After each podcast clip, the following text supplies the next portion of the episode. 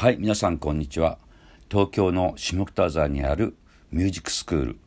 ボイスファクトリーの学長劉哲司です。劉哲司の部屋それでは始めたいと思います、えー、今日はですね、えー、僕は今まで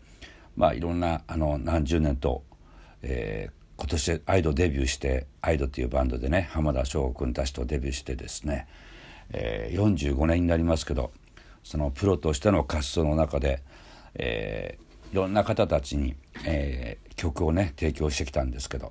まあ、本来は自分はシンガーソングライターとして今自分のためにはもちろん曲を、えー、ずっと書き続けておりますけど、えー、自分が歌うんではなくてあのある歌手の方とか声優の方たちに、えー、楽曲曲をですね何曲か提供してきてるんですけどそれであの一般社団法人ね、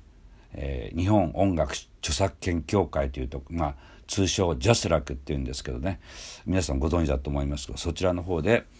まあ、あるもうだいぶ前ですけどねあの正会員という作曲家として一応任命されたんです。というのはまあ循環員というのはねすぐなれるんですけどまああの一応メジャーな出版会社とかレコード会社からあの自分の書いた曲が作詞作曲がですね。あの、えー、販売あの流通にあの販売された場合はですねそれで、まあ、34曲かなんか数曲あれば申請すると準会員と準ずる会員ですね。そういうふうになれるんですけど正しい会員正会員というのは自分からなれるんではなくてまあそのジャスラックからあの通知が来てあの正解に任命しますけどいかがですか？みたいな通知がもうだいぶ前ですね。もう来来まして。で一応まああの正会員という形にねあの、えー、登録しております。それでまあ裏話ですけどもう毎年ですねこのこの時期ですねちょうど。あの評議員といいますかねそれの選挙があるんですね。で正会はもちろん、えー、それにえー、立候補もできますしかつ選挙権があるので、まあ、いろんなかあの俗に言うお偉方先生って言いますかね作曲家作詞家の先生からこの選挙の前にはねいろんなはがきとかあの封書でお手紙とかねたくさんいろいろあのよろしくお願いいたしますという形の、えー、郵便物をねあのいただくんですけどまあそんな昨今ではありますけど今日はですねまあ、全部はあのボリュームまず今日はボリューム1として、えー、時系列でねあのアイドル解散後に、まあ、いろんな方たちに曲をあの書いてきたんですけどそのどんな曲をどどんなあのアーティスト歌手の方全員に書いてきたかっていうのをね皆さんにちょっとお伝えしたいと思います。で中にはあの結構あのえー、なんだ売れ売れた曲って言いますかね。そういう曲は今でも YouTube なんかにねあの載っている曲も何曲かございますけど。まあそうそういうものはきっと YouTube は皆さんもチェックできると思うのでもしあの聞いて興味があったら YouTube でねあのちょっとチェックして聞いてみていただけるとすごく嬉しく思います。はい。ではですねどこら辺からいきますか、まあ、アイドが1970 5年ですかで76年76年の暮れにはもう解散したんですけどアイドは。でまあアイドのもちろん時の曲はもちろんねたくさん数曲あの書いておりますけど、えー、それからですねその終わってから、まあ、1980年代ですねの頭ぐらいから、まあ、いろんな方に曲を書いたんですけどまあめぼしいところではですねえー、っとそのツアーであのなんだキーボードとボーカルなんかもやったやりましたけど、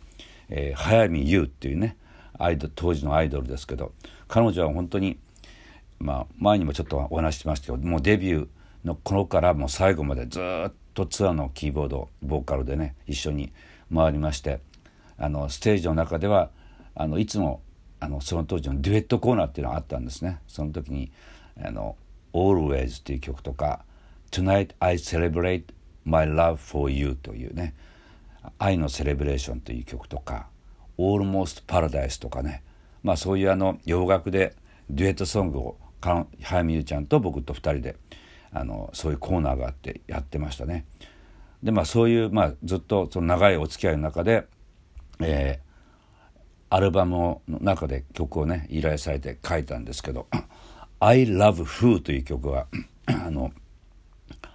まあ「I Love Who」です誰を誰愛してるみたいな「I Love Who」という曲ですけどこの曲はですねもしよかったら YouTube でちょっとチェックしていただけるとこの間ね、あの、いろいろ整理して聞いて、あの、チェックしたら、あの、これ YouTube に載ってましたね。あの、作曲は、あの、えー、山崎哲司という名前で、本名の名前で、あの、漢字で、えー、山崎哲司という名前で、あの、やっております。あとは、えー、YouTube には載ってなかったですけど、私を見つめてという曲とか、あとライブ用に作った曲でワンマンショーという曲とかがね、まあ一応、あのジャスラックにもですけど出版社に、えー、登録されている曲としてはそういう曲があります。あとは同じそのサンミュージックのあのそのタレントって言いますかね歌手のつながりで、えー、当時竹本孝之君っていうのがいたんですけど彼のまあツアーであのバンドでもね参加してましたけどアルバムの曲ですけど「バイオレンス・ストリート・ダンサー」っていう曲が、えー、僕は作曲でえー、それも山崎哲司という名前ですね。今の竜哲司ではなくて、えー、いろいろ変遷がございますので。あともう一曲、えー、田川陽介君に、えー「モーニングサイト」という曲を書いてますね。これは山崎哲司なんだけど山崎がひらがなで哲司は漢字哲学に志すというねまあいろいろ作曲を編成の中で、まあ、ペンネームというか作作家ネームっていうんですけどあのいろいろあの使っておりますそういった意味ではね。あとはですねその当時書いた曲の中の一つで、えー、伊藤司っていうねちょっとまあアイドルだけど歌も歌っててその当時ねあの可愛らしいあの子でしたけどのレコーディングの時にもねこうお会いしましたけど「雨降る午後」という曲だったですね。これは確かあの遺音楽工房の今の記憶だと君谷さんの紹介だったのかな？君谷さんという方がいらっしゃってまあ吉田拓郎さんのツアーの時に、えー、武漢舞台監督なんかもされてた方なんですけど最近もたまにですねあの去年のカンフリューザイのツアーで、えー、遊びにね来てくれましたというのはあの君谷さんっていう方は今あの古村俊彦君なんかのねアルバムなんかもプロデュースをした時期もあったみたいでまあ黒村俊子君とすごく仲がいいらしくて今もお付き合いがあるみたいでそのカンフル剤も兼ねて、まあ、僕も出るっていうことでねあの下北沢のボイスファクトリーにねあの来ていただきましたけどこう話しながらちょっと懐かしい思い出がねあの蘇ってきます。あとはあこれも山崎哲司という名前でね作曲してました。あとはですねコロンビアのアイドルだったと思うんですけどね山中澄香というのっていう方が彼女がいてえっ、ー、とププールサイドドリームだったかな。まあちょっとまたあの間違ったらまた訂正いたしますけど。あとこれは「ミルキーウェイでささやいて」っていう曲もねこれ誰に書いたかがちょっとまだ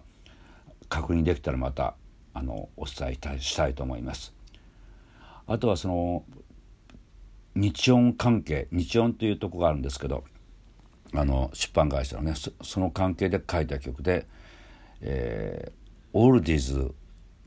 のあのジャンルだったんですけどねあの弓飛鳥っていうあの彼女にアルバムの曲をかなりねあの書かさせていただいたですね。12345 6曲ぐらい。書いたのかな。えー、でシングルも書いて「恋して不安」っていう曲だったんですけど。えー、まあポップな感じなんですよ。なかなかね自分で言うのはなんですけどあのとってもあのポップでいい曲だなと思います。あのこれも YouTube でなんかチェックしたら載ってましたね「弓飛鳥」で「恋して不安」という曲であのちょっとあのチェックしてみてください、えー、でこれはですねあの前にもちょっと話したけど「えー、ヴィーナス」というねその当時あのキスは目にしてっていう曲がは流行った。まあ、それはヴィーナスっていうのはいろんな方のね、今までもちょっと話した、あの、人脈的にすごいつながってくるんですけど、そこの、あのヴィーナスのプロデューサーだった大門さんっていう方がプロデュプロデューサーでフォーライフレコードは中村さんという方だったと思うんですけどでなかなかねその当時はまだ本当にアルバム作るのにも予算がすごくねあの出てたんですよね。今から思うと。だから、えー、作曲は僕で作詞はあの小泉長一郎さんっていうもう2人でその当時こういうあのオールディーズなポップス曲をたくさん書いたんですけどあの小泉長一郎さんっていうのはあの幸子っていうねバンあの曲をバンバヒロフムだっけ？の「幸子」っていう大ヒットした曲ですけどそれを書いた作詞家の方ですけどあとあのタモリの「笑っていいとも」のテーマソングの「お昼休みはウキウキウキウキウォッチング」という曲があるじゃないですかそれの詩を書いた方ですね。でとにかく彼と、えー、かなりたくさん書いて「えー、弓安か」っていうあのこのあのアルバムをあの制作したんですけど本当に予算があってねもうすっごいあの贅沢なミュージシャンを使ってましたね今から思うと。あの本当にアレンジャーも佐藤淳さんとあと国吉良一さんででまあミュージシャンもいろんなね超一流の人が鈴木茂なんかも来てたな あと長子寛治君もですねこのシングルの「恋して不安」っていう曲のコーラスアレンジであの依頼してねあの担当してくれたのを覚えてますよ。まあぜひねあの弓安かえー、恋して不安とか、まあ、いろんな他の曲もあの入ってると思いますけどまず恋して不安であのよかったらねあの聞いてみてくださいませ。あとは長江健二というねいましたよねその当時、えー、その彼の曲で「So Happy School Days」っていうタイトルだったと思うんですけど、えー、彼にも、書いた記憶があのございます。そうですね。あとはまあ変わり種でそうか。でも今日今回はこれこれぐらいにしとこうかな。歌手の皆さんなのが中心にまだ漏れた方がいらっしゃるんですけどそれはまた次回さっき言った山中澄香さんの曲をもうちょっとしっかりチェックしてしたりとか、えー、で時系列的にまあ1980年代前後の頃の、えー、提供したあの方たちの、えー、今日はね、